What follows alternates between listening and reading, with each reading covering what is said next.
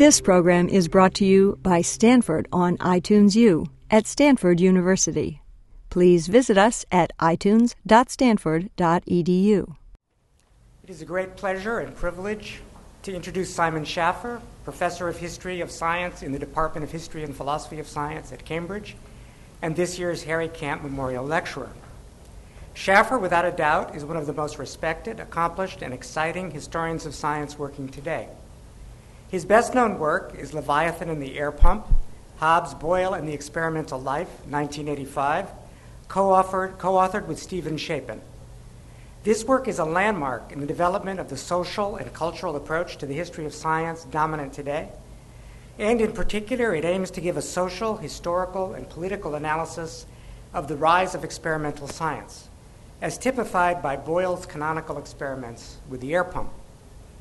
To this end, Shapin and Schaffer investigate less well known contemporary alternatives to Boyle's interpretations of such experiments, especially those of Thomas Hobbes, and show in particular how Boyle's eventual triumph was inextricably connected with the political challenges of Restoration England.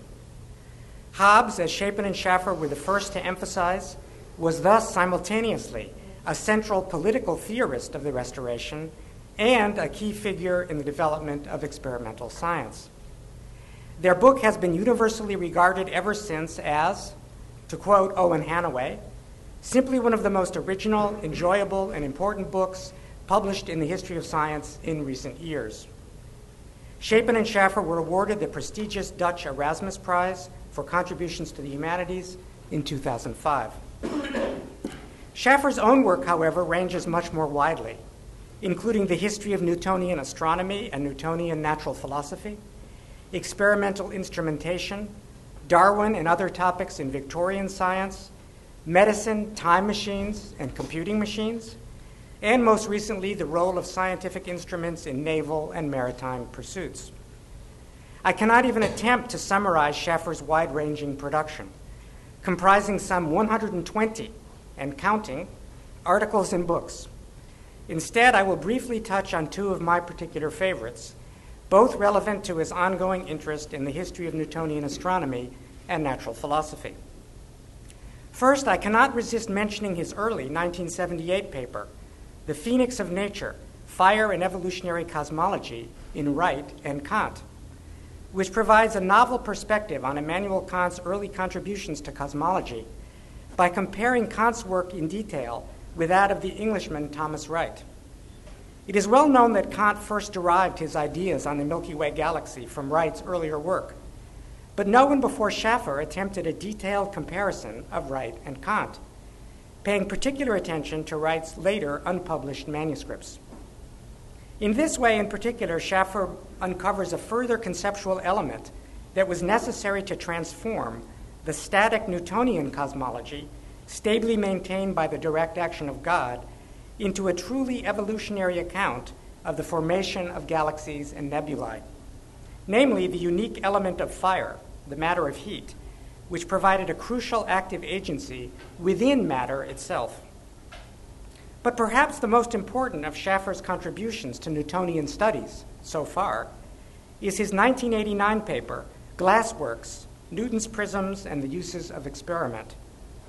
This paper is another landmark in the new contextualist approach to the history of experiment, represented by Leviathan and the air pump, but applied this time to a rather more ambitious case. Newton's famous experimentum crucis, demonstrating, according to Newton, the composition of sunlight out of simple, homogeneous colored rays distinguished by their differing degrees of refrangibility, as evidenced by different angles of refraction after going through the prism. Schaffer provides an extremely careful and thorough deconstruction of the transparent self evidence this experiment was supposed to possess, appealing in particular to Newton's early manuscript lectures. Beautifully illustrating how the prism first became an experimental instrument and how doubts and unclarities concerning the details of Newton's preparation and manipulation of his prisms then needed urgently to be overcome. Indeed, the question of who had the most suitable prisms Newton or his critics continued to complicate the issue until well after the publication of Newton's Optics. Schaffer's paper, to the best of my knowledge, is the richest historical analysis of Newton's experimentum crucis that has yet appeared. Today, however, Simon Schaffer has a still more ambitious target Newton's mathematical principles of natural philosophy. I eagerly await what he has to say on the subject of Newton on the beach, the information order of Principia Mathematica. Thank you very much.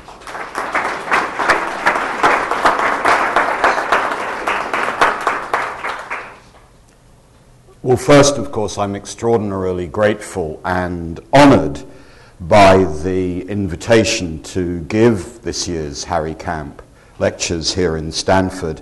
Nothing is more terrifying than an inductive series which includes E.P. Thompson and Edward Said and Anthony Grafton and Claude Levi Strauss, of which I am supposed to be the next term.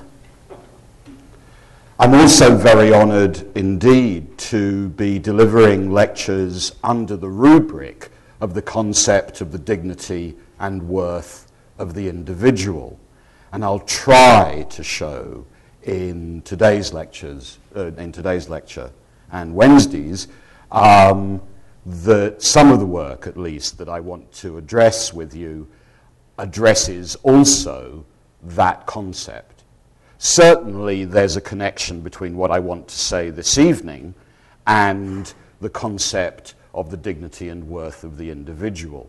Because my talk focuses on an exemplary individual, Isaac Newton, and it attempts to address the nature of his individuality. I begin with this citation, which in a strange way is from Newton. I don't myself believe that Newton ever said this, but it is the second most famous thing Newton ever said. The most famous thing Newton ever said, he certainly wrote. That stuff about shoulders and giants, which Robert Merton so brilliantly analyzed. And I wish Merton had analysed this too, because then my task would have been much easier than it is. Let me read it out. I know not how I may seem to the world, says Newton.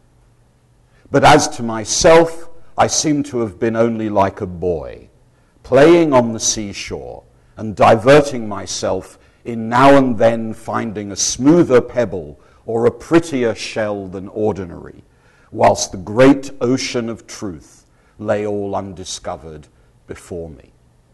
Now, there are several reasons, I won't bore you with them, why Newton couldn't possibly have said that. The most obvious is that it's poetic. And it's literally poetic. The source text is Milton's Paradise Regained, that great um, meditation on the good old cause. The imagery of a boy playing with shells is taken from the conversation between Christ and Satan about the worthlessness, so Christ holds, of Greek philosophy. Greek philosophy, according to Milton's Christ, is like a boy playing on the seashore, diverting himself with shells. But my concern here is not with the poetics of this remarkable self description. There is, by the way, another reason why Newton couldn't possibly have said this it's modest. Rather, my concern is with a much more brutal biographical fact, which is that Newton never was on the seashore and he never saw the ocean. He saw no tides save along the Thames. He never used the moon to navigate at sea. He had no obvious interest in shells he was no great traveller. He spent his entire life between Lincolnshire, Cambridge, and a number of London houses, pubs, and offices. In fact, as far as I've been able to ascertain, it's the sort of thing we social constructivists do. He is known to have been on a boat only once, and that was with Christian Huygens going upriver from Westminster to Hampton Court in summer 1689 to try and get a job. So, this is a man who, in many ways, did not move. As my colleague Rob Iliffe has shown, there was a very direct connection between this ingeniously worked image of seclusion and authority and the religious and cosmological program that Newton espoused.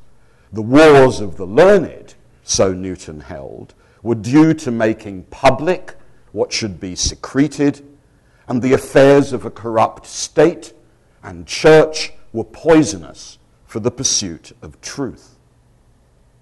In other words, nowhere and yet strangely everywhere, and indeed nowhere, therefore everywhere, this Newtonian solitude allowed a kind of imitatio Dei, an imitation of God.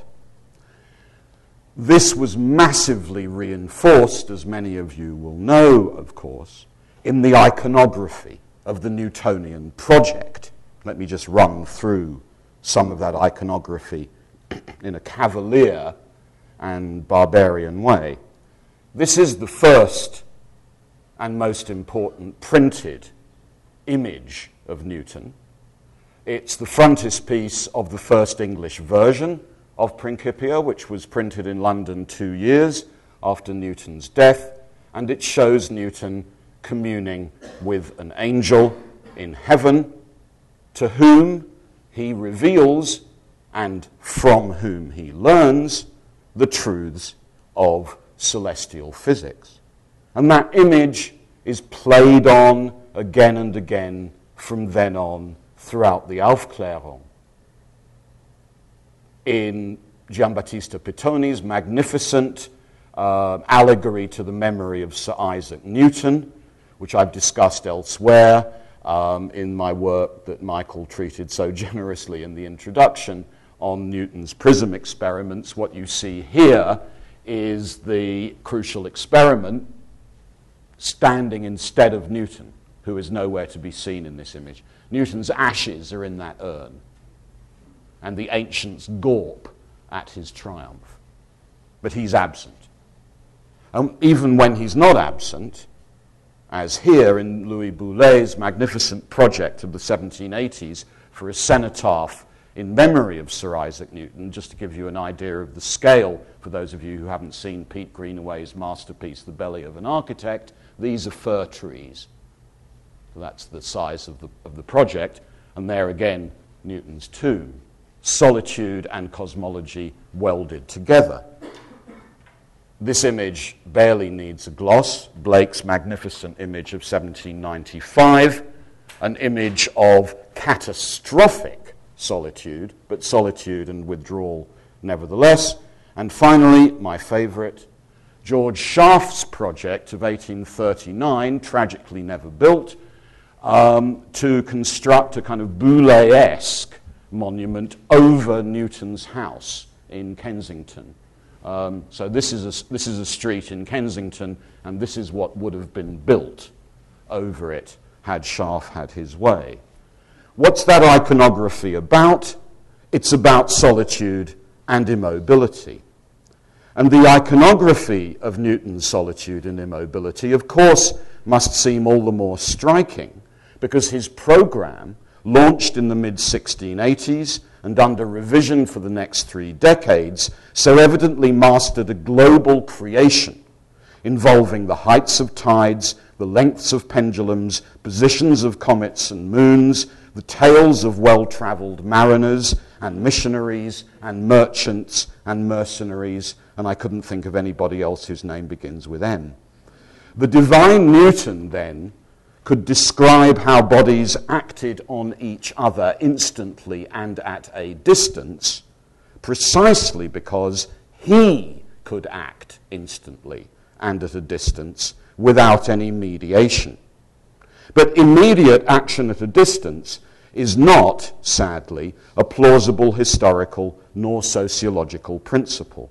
So, my aim briefly here is to use this figure of the Newtonian individual, the Newtonian solitary, to examine the emergence and workings of other systems of knowledge in early modern natural philosophy.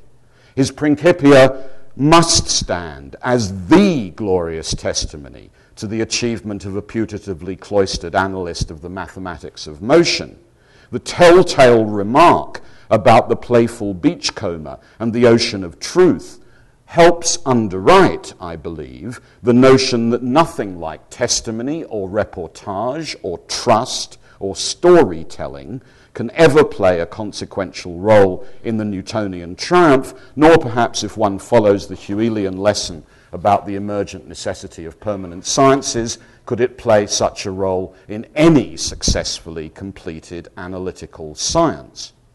So, part of the provocation of my project is a desire to put Newton back on the beach where he belongs, and part of it is to analyze what recent scholars have called the information order in which his masterpiece was produced. The contrast in iconography needs perhaps a little emphasis. So here's the contrasting case. Um, this is a magnificent image from Hanover uh, of Leibniz choosing between the ancient and the modern philosophy, a task which, as you see, for the Enlightenment must take place on your own. You can't make that choice in company. And the contrast is between this notion of Epicurean withdrawal and the extraordinary mobility of a figure like Leibniz. Those are Leibniz's journeys during his lifetime, and the, the contrast with Newton is extremely marked. I mean, on this map, Newton moves basically in a small circle around London. So that's the kind of contrast which I want to make something of the contrast between those kinds of displacements and the way in which scholarship focuses on the extreme solitude, withdrawal, and individuation of Newton working uh, alone in Trinity College in Cambridge in these rooms next to Wren's Chapel. Okay, so that's the premise in every sense. Now, what do I mean by information order such that Principia Mathematica could possess one? Well, as many of my colleagues in the history of science and several people in this room have shown us, long range systems that allowed the accumulation of facts and commodities were decisive aspects of the knowledge order of this period. In her brilliant analysis of what she calls the information ceremonies of the old regime, the historian Michèle Fogel shows how control over the production of information was surrounded with complex rituals where the state's power was both dramatized and reinforced. Larry Stewart has demonstrated beyond dispute the entanglement of Newtonian natural philosophy with the commercial and trade revolutions of Georgian Britain, and he's pursued these insights into the newly globalized trade networks Britain's empire then established. These historians and others have brought out the spatial, the political, the commercial dimensions of early modern knowledge regimes. And of course, Londa Schiebinger's recent edited collection with Claudia Swan on colonial botany does precisely that for a vast area of natural historical enterprise. Information for these studies is a term designed to capture something somewhat more broadly shared and less challenged than formalized knowledges. So I want to invert, in some sense, an intuitive contrast to which we might too hastily subscribe. It seems to me information might be helpful here because it inverts a received hierarchy. Information let me push this paper boat onto the ocean of truth, would be the commonly taken for granted, rather less disputed and less disputable material. Knowledge would look more mutable, its status certainly more debatable. So, one of the historians whose work I'm absolutely drawing on here, Chris Bayly, sorry, Sir Christopher Bayly, um, historian of um, Britain and India, has pointed out that in early modern societies, I'm quoting from him, the information order was decentralized, consisting of many overlapping knowledge rich communities. Okay, now within the information order, there were what Peter Burke has called information brokers.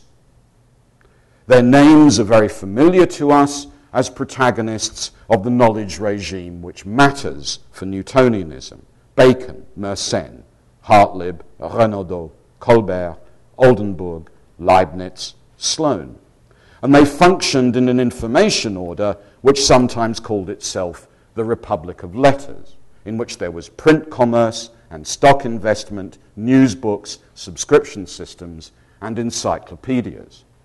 And the reason why we might want to attend to these information orders is that they were themselves part of the nascent iconography through which early modern societies represented global networks. And again, I will, in a barbarian fashion, run through a series of fairly familiar images, each of which would deserve a Harry Camp lecture to itself. Jost Amman's magnificent allegory of trade, made for Antwerp in the late 1500s, with an image of the world and the city of Antwerp, the fountain of trade, the arms of the guilds and each of the crafts of the city, the noble families and their coats of arms, an entire representation of an information and commercial order. Athanasius Kircher's great Jesuit horoscope of 1646, um, which represents a global network in a way that my friend Bruno Latour can only dream of. Since for each Jesuit base there is um, a sundial shown which allows the calculation of universal and local time and yet organized in arboreal and hierarchical form. Or this image, again very familiar, from um, Samuel Purchas, Hakluytus Posthumus, uh, which organizes the Protestant and English project as a providential revelation of a vast history of naval networking extending from Noah's Ark to Francis Drake and everything in between. And then the single most familiar representation of the global basis of knowledge, the uh, iconography that Francis Bacon ripped off from the Habsburg programs of Spanish conquest. I show these because I just want to remind us of the self consciousness in the culture that we're trying to characterize, of the globalized forms through which information was accumulated, extracted, distributed, exchanged, and judged. That's important for my argument. But alongside what we might call the sublime of information orders, there is, of course, the satire of information orders. Sorry. So, this print by Václav Hollar, great Bohemian uh, draftsman, made in 1642, Wenceslas Hollar, the world is governed by opinion, takes exactly the same thematics and inverts it. Information and intelligence is subversive, it's unreliable, as the events of the South Sea bubble showed. There's an information catastrophe in Newton's period. And that catastrophe hinged on the difficulty of parsing reliable from unreliable knowledge. Information and intelligence were unstable and hard to judge. Think, for example, of the contrast between the work of Dutchmen such as Kaempfer, who reported the most bizarre facts about Japanese religious ceremonies, and the pseudo Formosan George Psalmanazar, who reported that his alleged home the island of Formosa hosted ghastly rituals of infant sacrifice and cannibalism. This was what was called paper fuel. That was the phrase for newsbooks and coffee houses. So take this example. This is um, the alphabet of the language of Formosa according to the uh, pseudo Formosan George Psalmanazar. He was, in fact, we're in 1704 a uh, Avignon-born lapsed Jesuit who pretended to be from Taiwan and arrived in London in the summer of 1704, was introduced, of course, to the president of the Royal Society, Isaac Newton, and immediately published a history and what we might now call ethnography of the island of Formosa, including its alphabet and a map of where it is. All this was fake, but that was not obvious, and especially it was not obvious to English academics Psalmanazar was immediately given a job as a lecturer in Formosan at the University of, thank goodness, Oxford. but one had to discriminate between this representation and this one, which is also a map of Japan and the islands to the east of Japan, and you'll recognize it as the frontispiece of Volume 3 of Gulliver's Travels and this, which is Scheuchzer's map of Japan, dedicated to Sir Hans Sloane, President of the Royal Society, in succession to Newton. And Londoners were asked to judge whether this representation of a Japanese priest is less or more plausible than Psalmanazar's representation of a Formosan one. I show you these then to remind us that not only were information orders fundamental for the accumulation of knowledge, but they were simultaneously recognized as being the source of chaos, catastrophe, and difficult judgment. Now, in tracing these networks of trade and knowledge and their regulative work, it seems to me we need first to follow the suggestions of recent historians of the process, Hal Cook, Steve Harris, and others.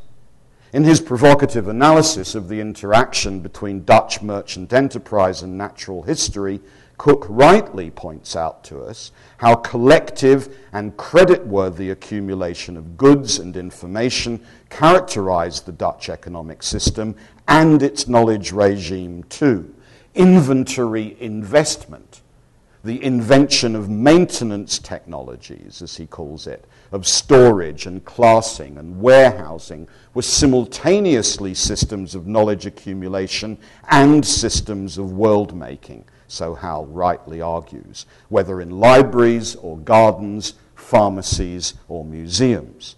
Similarly, Steve Harris uses the career of the Dutch East India Company alongside those of the Spanish and of Jesuit long range knowledge networks to show us the ways in which travel, expropriation, and accumulation provided both the social modes of existence of the early modern capitalist system and the knowledge regime of crucial institutions.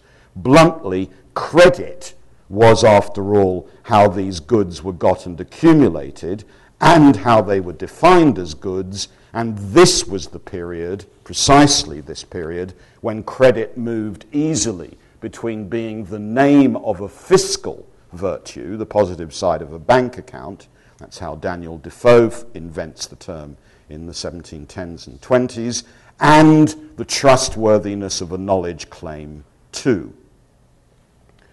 So, having established ways in which information orders were both fundamental and vulnerable, we need to turn, I think, precisely to Newton's rather idiosyncratic predicament.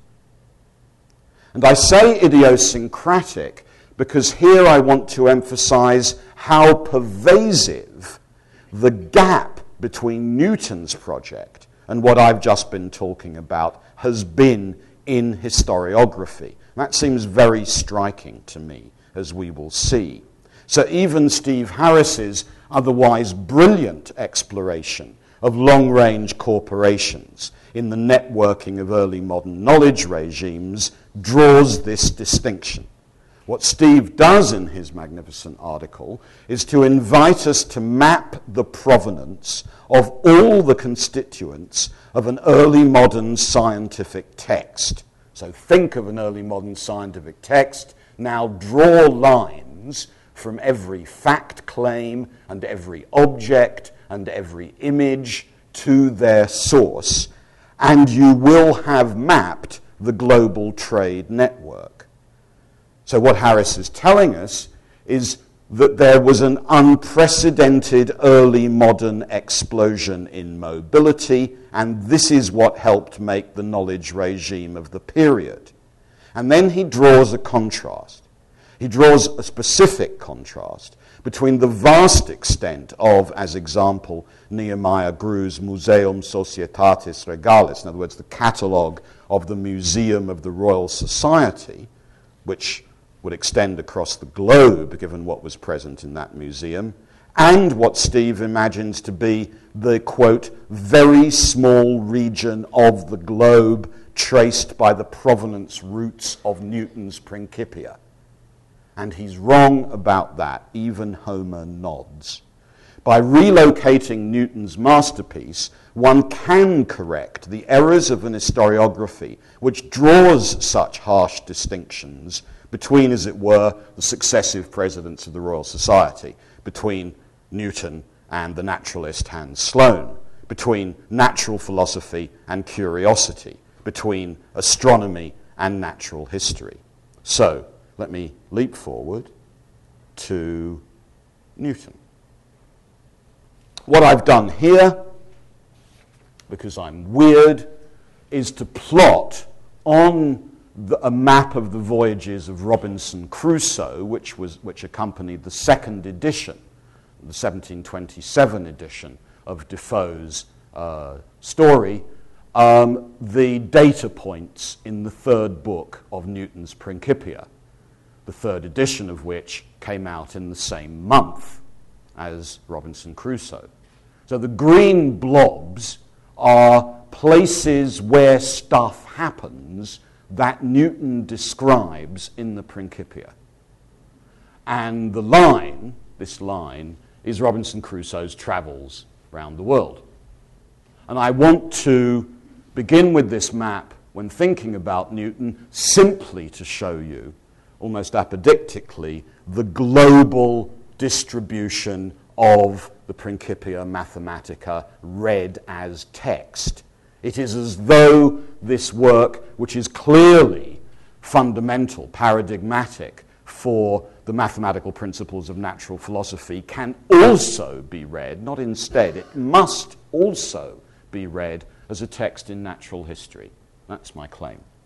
If we uh, increase the focus a bit, this is a map of three kinds of data which Newton uses in Principia Mathematica. The red blobs are observations of the heights of tides. The blue blobs are observations of the position of comets. And the green blobs are observations of the length of a pendulum that beats at the rate of one second per beat. we'll see in a moment why that might be an interesting parameter. But what I want to point out here is that this is the Atlantic Triangle.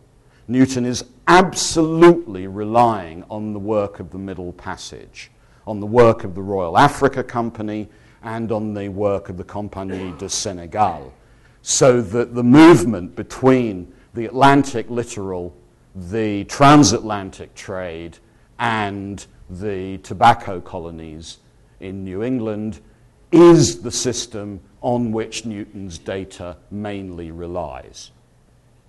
And one needs to think that partly when one is trying to make sense of what Newton does in the third book of the Principia. The final book, the third book as it now is, the third volume of the Principia, is a book of assays of degrees and seconds and miles and inches and observers and experimenters and readers. Splendidly, the third volume, which is called The System of the World, was first introduced, and significantly so, to make the Principia more popular. I love that fact. Unlike the preceding material on the laws of motion that Newton feared quote, may have appeared dry and barren, unquote, this book, The System of the World, demanded detailed assays of information from a very wide range of observers. It was written in just under 12 months during uh, the period up to the end of 1685 in the room that I showed you earlier, and it was, I quote, to demonstrate the frame of the system of the world composed in a popular method that it might be read by many, unquote. Newton's first editor, Edmund Halley, naval officer, drunk, Tory astronomer, reckoned in June 1686 in a letter to Newton that, quote, the application of this mathematical part to the system of the world is what will render it acceptable to all and much advance the sale of the book. Unquote. So, what was Newton doing here? He was applying the geometrical principles of unresisted motion under central forces to planets, moons, tides, and comets. And therefore, it was in this book that Newton faces the problem of handling others' numbers numbers made by astronomers and Jesuits, horribile dictu, professors, academicians, sailors. And it was this book that drew attention when his second editor, the genial Roger Cotes, began to rework the entire program between 1709 and 1713. Newton and Cotes concerned with geographical knowledge were also concerned with assessing observers' credit, especially their reports of where comets were, how high the sea rose, and how pendulums responded to the force of gravity. Since the rate at which a pendulum beats, they reckoned, is a good measure of how strongly an object is being pulled by the earth. They called this problem marvelously for me, the French dilemma because of the variation between different measures of pendulum lengths reported by Frenchmen. So it's suggestive, to me at least, that this final book raises so clearly issues of trust and credit and global information and reader response. And what I want to do very quickly now is to run through the three cases that I've mapped on this Atlantic chart. First, the tides. So here is the text of the first proposition of the third book on the tides to find the force of the moon, which raises the sea. And you immediately see what Newton is doing in this text. What he wants is to have a good value for the force of the moon and of the sun, L and S. You can probably just see that, which is the force that they're exerting when the tide is at its highest and when they pull in opposite directions, in which case one has lunar minus sol. And from that, one could get the ratio of the tide raising power of the moon to the tide raising power of the sun, and that would allow one to calculate the precession of the equinoxes and a whole range of other variables that matter. But in order to get the ratio of the highest observed tide to the lowest observed tide, you have to trust men like Samuel Sturmey and Samuel Colepresse, Sam Colepresse in Plymouth, Sam Sturmey in Bristol. Are they reliable observers? No. This is Samuel Sturmey, who looks very reliable, it seems to me, in this image. And this is his tide book, the Mariner's Magazine, with its splendid frontispiece. And this is the book that Newton and Halley and Cotes analyze for the trustworthiness of their tidal data. Sturmey writes about how he's measured the tides, but above all, who he's talked to. He's visited marshes where, and I quote, the sea being kept out with great earth walls, that it do not at high water overflow the level, and the inhabitants' livelihood depending most on sheep, they are, as you may believe they have reason to be, very vigilant and observant at what times they are most in danger of having their animals drowned. And I find them generally agreed by their constant observations and experience dearly bought, both for them and their sheep that their times of danger are the beginning of November and of February. And it's on this basis that Sturmey reports in late 1668 on the crucial data for Newton about the time and height differences between the highest and lowest tides, reporting his observations as around about 45 feet. So that number 45 becomes the crucial number in Newton's Principia. Newton didn't only rely or discuss, however, questions of the ratio of the lunar to the solar force. He also, for the first time in history, produced numerical models of what's called tidal interference. The most spectacular example of that takes place in the Gulf of Tonkin. Um, and it was observed by the English because Tonkin was one of the most important trading bases of the East India Company. The mouth of the Red River that flows down from Hanoi into the Gulf of Tonkin experiences not two but one tide a day. And the height of that tide varies sinusoidally with the position of the moon. Newton engaged in a virtuoso mathematical analysis of how that could be and why, using the superposition of different tidal flows around islands on the southern China coast. What was his data source? His data source was an American, a Boston mariner called Francis Davenport, who, as I've mapped here, was in the East Indies as a pilot for P I L O T, a pilot for the East India Company. He came back to London in 1685 and brought with him reports of this tidal marvel, and that's why Newton analyzed it. But his source, there were two problems with this data for Newton.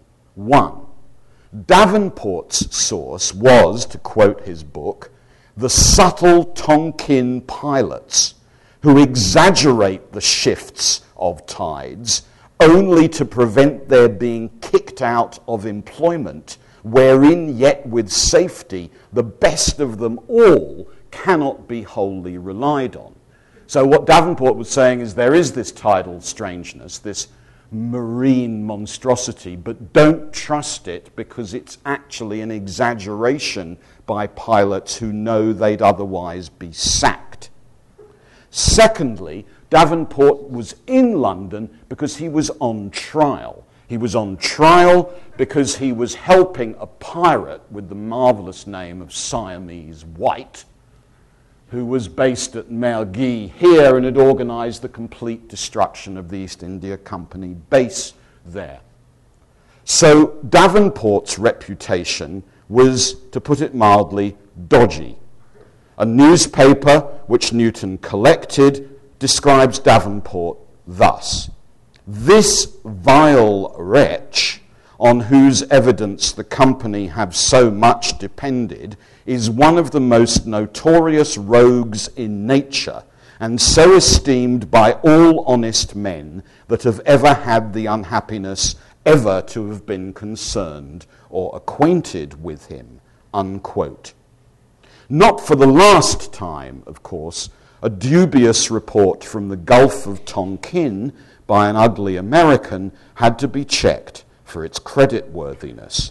Edmund Halley, sorry, that dates me, a veteran of the East India Company's ships, and thus Newton, had to depend on what this vile wretch said and they analyzed his numbers in great detail while glossing in manuscript the way in which they were analyzing his credibility. We see very similar kinds of analysis in the case of Newton's work on comets. I will not go into detail here, we can discuss this after if you wish.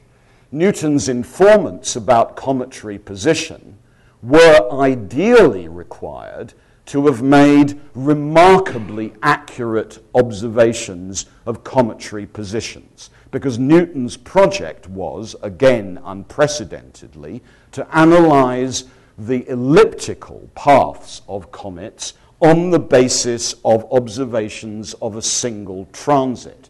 So here, Newton is analyzing the comet of the great comet of November 1680 through March of 1681 using observations from Winthrop in Boston in New England, from planters in, in the, on the Jamaican slave plantations, and from his kinsman Arthur Storer, who grew tobacco on the Patuxent River near Hunting Creek in Maryland on the Virginian border, to whom he'd sent a rather fine telescope with which to make precisely this kind of observation. Newton turned himself into a center of calculation. This is a drawing by Newton of one of his colleagues' um, descriptions of the comet over King's College Chapel. So that's a Newton drawing of King's College Chapel. This is the kind of incoming data that Newton was working on, but he was also having to use images like this. So, this is an astrological image of the same comet, and as Lorraine Daston and others have taught us, it's an image which talks about the superstitious belief in cometary eggs, weird stones impressed with images when comets transit. And Newton had to analyze this image for the numerical positions, which um, was a challenge and a half. He also, did Newton, organized what we might call cometary journeys. He sent Edmund Halley into the Baltic to visit Hevelius and towards Italy simply to gather reliable cometary numbers. This is not the image of Newton that we normally think of then. This is not the isolated, cloistered, and sequestered figure of tradition. Rather, this is a man organizing a global, large scale information network. Finally, let me turn to the question of the length of pendulums. As I've said, this was the most crucial data with which Newton was working in the final book of the Principia. Because the length of a pendulum clock that beats regularly seconds as it beats measures, so Newton was innovatively arguing, the force of gravity at that point. And Newton reckoned that because of gravitation, the Earth is figured oblate, like this, in other words, like a pumpkin rather than like a melon. And therefore, seconds pendulums should be made shorter nearer the equator because the force of gravity near the equator is weaker. And these are the numbers with which Newton was working. These are the numbers generated principally by the French slave system, by the French plantation system. This is the French problem. The French problem is do these numbers, those in blue appear in the first edition of the Principia, those in red are added in the second and third, do these numbers justify the inference that pendulum clocks must be shortened when you get nearer the equator? That's a matter of testimonial analysis, of assaying. So, for example, Huygens' observation of his seconds pendulums in Den Haag, in The Hague, has the length of a seconds pendulum as three feet, eight and a half inches. That of Richer, Jean Richer, at Cayenne, very near the equ- equator, has a seconds pendulum of length 3 foot 7 inches and 7 twentieths of a line. So that looks good. But many of these numbers look bad. And as Nicholas Dew has pointed out in a very important recent article analyzing the observation of the Compagnie de Sénégal, DE, and the eminent minim observer, Louis Feuillée, these numbers don't fit with the Newtonian model at all. In Paris, the chief French astronomer Cassini simply denied that there is a variation in the length of pendulums that beat seconds. He saw, did Cassini, this range of numbers as an entirely local and contingent, uneven fact uh, related principally to tropical heat, on which the French have always been experts, and on the force of the wind, on which perhaps they've also always been experts. However, what Newton did was, as you might expect, to take the Huygens and Richer observations. This is the frontispiece, the magnificent vignette of Richer's astronomical and physical observations made on the Isle of Cayenne very seriously, and to reject all the others. What does he say in his gloss on these questions? This disagreement must arise from the errors of the observers, from the dissimilitude of the internal parts of the earth, the height of mountains, the different temperatures of the air, and the untrustworthiness of these kinds of travelers. Newton makes a. Uh-oh, don't even think about it. Cool. Um, these this is Louis Feuillée's observation of an animal one finds in the River Plate, in the Rio Plata. It's a magnificent, fully folded out plate that Newton had in his copy of Feuillée's observations, and it's annotated sic est. In other words, it's like this. Newton used the incredibility of these kinds of stories to undermine the trustworthiness of the observations the Minim was making about the length of his clock.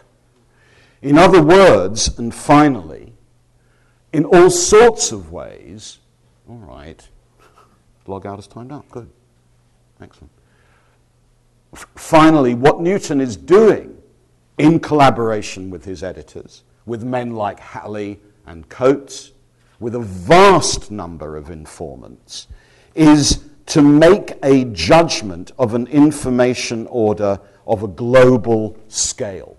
And it seems to me that if we take that kind of system of Newtonianism seriously, we have a much more accurate account of where Newton is when he's forging the masterpiece that is the Principia. Here's my coda. At the period when Newton was writing Principia in its first edition, he was, as we now know extremely well, also drafting increasingly lengthy descriptions of heaven and of the New Jerusalem in his now well known manuscripts interpreting the apocalypse and the day of judgment. And there's a passage which has always fascinated me in Newton's writings where he describes the heavenly city and what it is like and what it will be like to live there. And this, unlike the statement with which I began, is ipsissima verba. This is Newton describing heaven. As the planets remain in their orbs, he writes in 1685, so may any other bodies subsist at any distance from the earth and much more will beings who have the power of self motion move where they will, place themselves where they will, and continue in any region of the heaven whatsoever, whatever, there to enjoy the society of one another, and by their messengers or angels to rule the earth and converse immediately with the remotest regions, and to have thus the liberty or dominion to move through the whole heavens and the choice of the happiest places for abode seems to me a greater happiness than to be confined forever to any one place. That's a better description of the Newtonian project than that image of the boy and the shells on the beach. Thank you.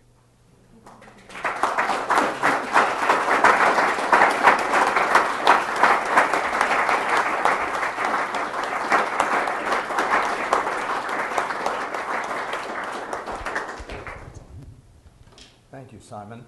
Um, sorry, I don't have a lavalier. Simon has kindly agreed, this may not be on, to answer questions. And Matthew Tews and I have uh, cordless microphones because this room is extremely dead. So uh, we will call roughly on people on alternate sides of the room by passing them the mics.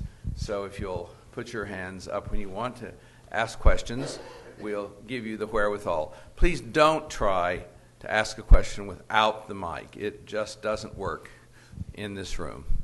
So, uh, Matthew, do you want to start on the other side? Uh, thank you. We we talked uh, uh in the afternoon about uh, the the Senegalese man mm-hmm. coming from the river, mm-hmm. and uh, we bring some knowledges in in Britain. I would like. Probably say more about that. Yeah, say more about that. Right. Thank you. Um, Okay, so what, I, what this version of the talk embarrassingly omits, of course, is what this kind of information order would have seemed like to informants. That's to say, agents treated as informants within this system. I've given you an extraordinarily centripetal picture of the information order which Newton, Halley, and Cotes developed. They are the analysts. So here's an example which I think is familiar, but I also think is very important, of an agent whose pathways clearly intersect with the information order that I've described, but for whom things must have seemed very different. His name, as far as the English was concerned, um, was Solomon ibn Jalla. Um, he was uh, from uh, the Senegal Valley. He was born, presumably, in the middle of the 1670s. He was taken as a slave from the French slaving base at Gorée to Martinique in the 1690s and then liberated and ends up in London in 1698, where he lived for 15 years. And his work in London was to act, first of all, as a translator, and then as an agent, and then as a collector for Newton and for Sir Hans Sloane, Newton's, for Sir, Sir Hans Sloane, Newton's successor as president of the Royal Society, the most eminent naturalist of the age. And um, Jalla was clearly an absolutely indispensable translator, intermediary, and interpreter for a large number, initially of Sloane's, and then magnificently for, uh, in, in, initially and briefly for Newton, and then much more ex- extensively for Sloane.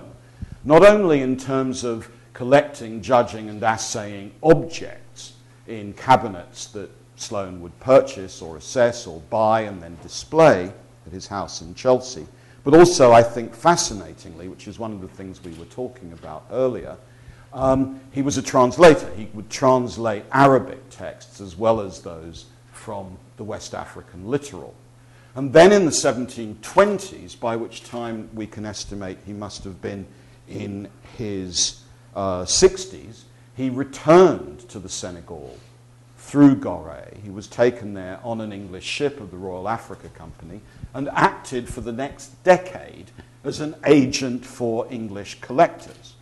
And then he's lost to history after that. It's an extraordinary career. It's been well documented by a number of extremely eminent Africanist historians. But what I think it reminds us of is that I wanted to stress for us the way in which the Atlantic Triangle, the system of exterminism and exploitation, which is also a system of commodity circulation and knowledge accumulation, has as information brokers traveling around it not just, and perhaps not even mainly, the kind of protagonist that I've been describing in my talk. I think that's the possibility that's raised there. And what we were talking about before the show started earlier to, today was the necessity to begin exploring European archives, especially the Anglo French archives, clearly. And this has begun to be done, of course, by several people here, as well as historians who've worked much more seriously on this than I have. But to use those archives to recover and reconstitute information orders as they would have seemed out with the kind of networks that Newton and Sloane were themselves manipulating. And I think that's a very important reminder of what sorts of imbalances were in play in the kind of assay of knowledge that we've been discussing this evening. So thanks a million for that. What's the story about how the quote about the boy on the shore got attributed to Newton? Okay, the check is in the post. I'm so glad you asked me that. Um, okay. This is a statement which first appears in any written form at all 18 months after Newton's death in the conversation book of a gossipy, slightly eccentric Oxford journalist, if it's not anachronistic to use that word. Um, and he was collecting material for a biography of Newton.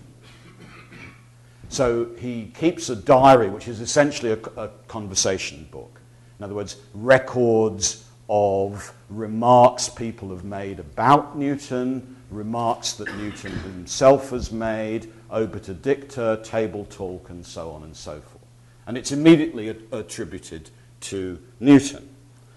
Then it's printed for the first time in a book by the absolutely remarkable Jacobite, Freemason, and uh, Globetrotter Andrew Ramsay in a book called A Plan of Education for a Young Prince, which was printed in 1732. And already the sentence has changed, I mean, within a few years, right? The sentence is now, so listen carefully, please as Sir Isaac Newton said, all the discoveries mortals can make are like those of a child on the borders of the sea that has only cracked some pebbles and opened some shells to see what is in them, while there lies beyond him a boundless ocean of which he has no idea. So that looks a little more plausible to me because it's whatever else it is, it's not modest, right? Um, nor particularly poetic. I mean, the uh, grammar is already collapsed. And the source text there is no longer so clearly Paradise Regained, but clearly 1 Corinthians. We now see through a glass darkly, but then face to face. I mean, that's what Ramsay is doing with this text. And that's the version that then became canonical right? So that it's that version that appears, for example, in Don Juan, in Byron's Don Juan, in David Brewster's Memoirs of the Life of Newton in the 1830s, and so on and so on and so on, all the way up to and including its magnificently tortuous reappearance in Wordsworth's Prelude. Um, uh, looking forth from my. Okay, this is a challenge. Looking forth from my room at night, I could see the chapel where the statue stood of Newton with his prism and his silent face, the marble index of a solitary mind voyaging across oceans of truth alone. Right? So the fortuna of this text is absolutely fascinating, it seems to me, which is one of the reasons why I'm glad you asked. This is fascinating. Um, and what I find fascinating is looking at the mathematics through a social context in the way you're doing Right. it. So seeing the Principia as a text of natural history. I- Is your claim only for the third book, or how far does your claim go? Oh, right, okay. Uh, no, the claim is not only for the third book. I think the, I mean, for the claim to have legs, it has to embrace the whole project, right? Otherwise, I think it doesn't work, right? On the contrary, we would be reinstalling precisely the contrast that your work and Paula's work and you know, Ben Schmidt's work and so on has been trying to overcome. I mean, we would actually perversely have reinforced that distinction. First you do the analysis, then you find it out. Right? Um, what matters there is the conjunctural analysis of the way in which the Principia is put together as project. And there, it seems to me, historiographically, I'm now going to go into deep obscure mode. Okay? We have to go back to what Tom Whiteside taught us a generation ago about how the Principia was made, and that's the second part of this paper. Um, what Tom Whiteside, great historian of Newtonian, the great historian and editor of Newtonian mathematics, showed us a generation ago in an article in 1970, which is still not read enough, called uh, Before the Principia, is that there is no material in Newton in the manuscripts before the summer of 1684 that remotely resembles anything substantial that one finds in the Principia Mathematica. That's an extraordinarily remarkable claim. The analogy would be, say, with the composition of the origin of species. It is as if the 1844 species book and the notebooks of 1837 and 8, when Darwin comes back from the Beagle voyage, don't exist, that they'd never been written as though Darwin had put together the great argument, as he calls it, in the 18 months before the summer of 1858, when Alfred Russel Wallace horrifyingly announces uh, his paper on the law of species indefinitely to depart from their type. Now, that's the story about Newton, however, that the entire project is put together in 30 months, more or less without any substantial reflection on the problem. Now, if that's true, and I believe that it's true, then the project to develop a rational mechanics of unresisted motion, the forging of the notion of centripetal force, which is his neologism. There is no such thing as the word centripetal before uh, September of 1684, happens in step with the material that I've been describing here. If that were not so, this argument would be rivetingly interesting, but actually pretty weak. The reason I think the argument can be made strong is that the data accumulation and assaying is happening at the same time as the forging of the basic building blocks of what we now see in the second half of Book One and the first half of, book, of what is now Book Two, that is to say, on unresisted and resisted motion. And, those, and the, the three building blocks are um, the area law is a, is a clock. The um, Kepler systems can be generalized to universal gravitation, which is an extraordinary and counterintuitive thought, since Kepler systems should be autonomous for them to be um, accurate. And finally, perhaps most importantly, um, you can derive the inverse square law from the data, and you can derive the data from the inverse square law, which is an extremely radical claim indeed. All of that must be being put together at the same time as the data is being analyzed. And then what we have from 1685 onwards is a separation. Right? These are actually teased apart into a treatise called The Motion of Bodies, and a treatise called The System of the World, which, as I said, is initially written in popular discursive form. Right? And then it has to be recast for reasons it would be too complicated to go into. So I think that's a very long winded way of saying yes. Yeah, I have a question about the creditworthiness of informants. Um, I was wondering what would you say made particular numbers acceptable or unacceptable to Newton. Um, it sounded like uh, it wasn't their provenance. I mean, it sounded pretty clearly like it, it wasn't where they, who they were coming from. But then, in that case, if it was just whether or not they fitted with his theory, then creditworthiness doesn't really enter in. That's a, um, so that's I, my question. I think that's an extremely interesting question. Um, I think three things are going on to be quicker. One, provenance does matter a lot right? Um, immediate empirical acquaintance is very, very important as criterion of assay. But judging the immediacy of empirical acquaintance is itself a judgment on testimony. Right? That's a very obvious, but perhaps you know, easy to miss point. So, were you really there? Um, and it may not be the numbers then, I mean, the quantitative assays which are being judged, but the utility of this provenance is being judged in, in exactly the way that scholars have recently made us familiar with. Right? So there's, there's that point. So a very good number from someone who, where it's extraordinarily unlikely that they themselves have Im- immediate acquaintance, is, isn't a usable number. And one can show that. I mean, I, I showed that in a number of cases. The second point, uh, which is again a very obvious point, is that um, I wanted to show you the way in which he's actively trying to recruit data.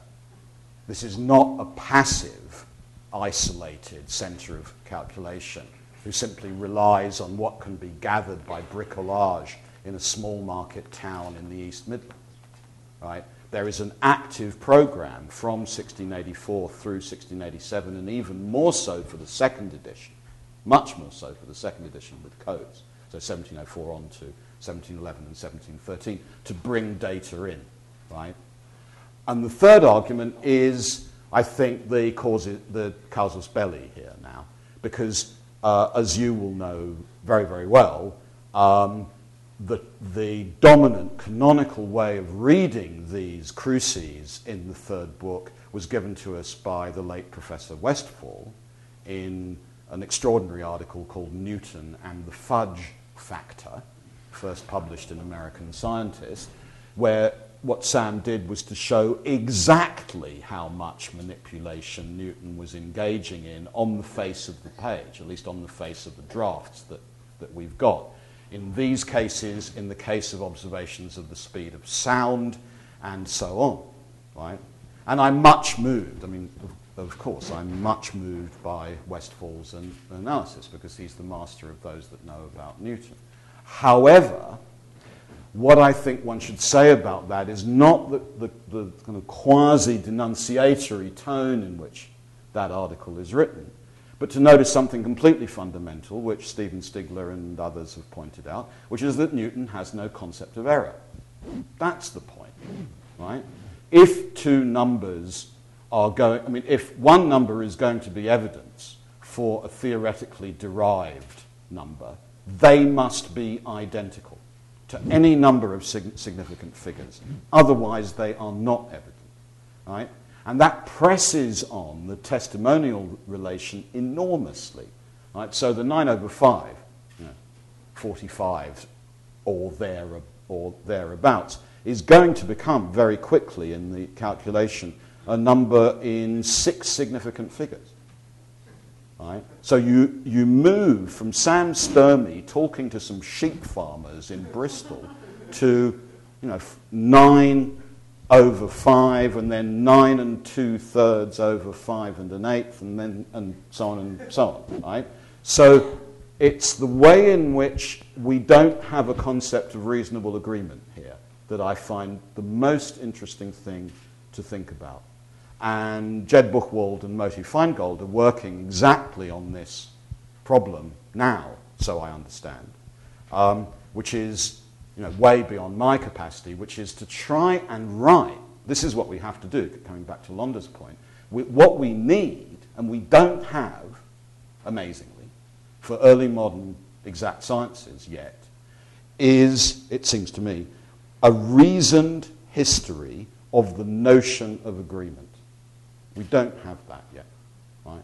We don't know yet quite, and we will when Jed and Moti do this, what counts as agreement be- between two numbers. I mean, go through those avalanches of new, numerical tables from Galileo and the Jesuits through Hooke and Boyle to Newton. What, ca- what is going on there?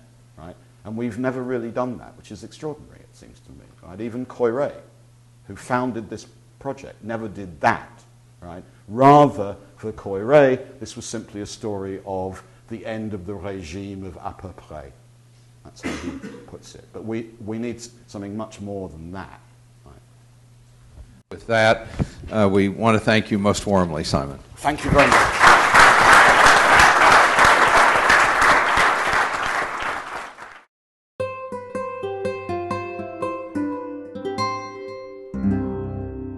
The preceding program was brought to you by Stanford on iTunes U and is copyrighted by the Board of Trustees of the Leland Stanford Junior University.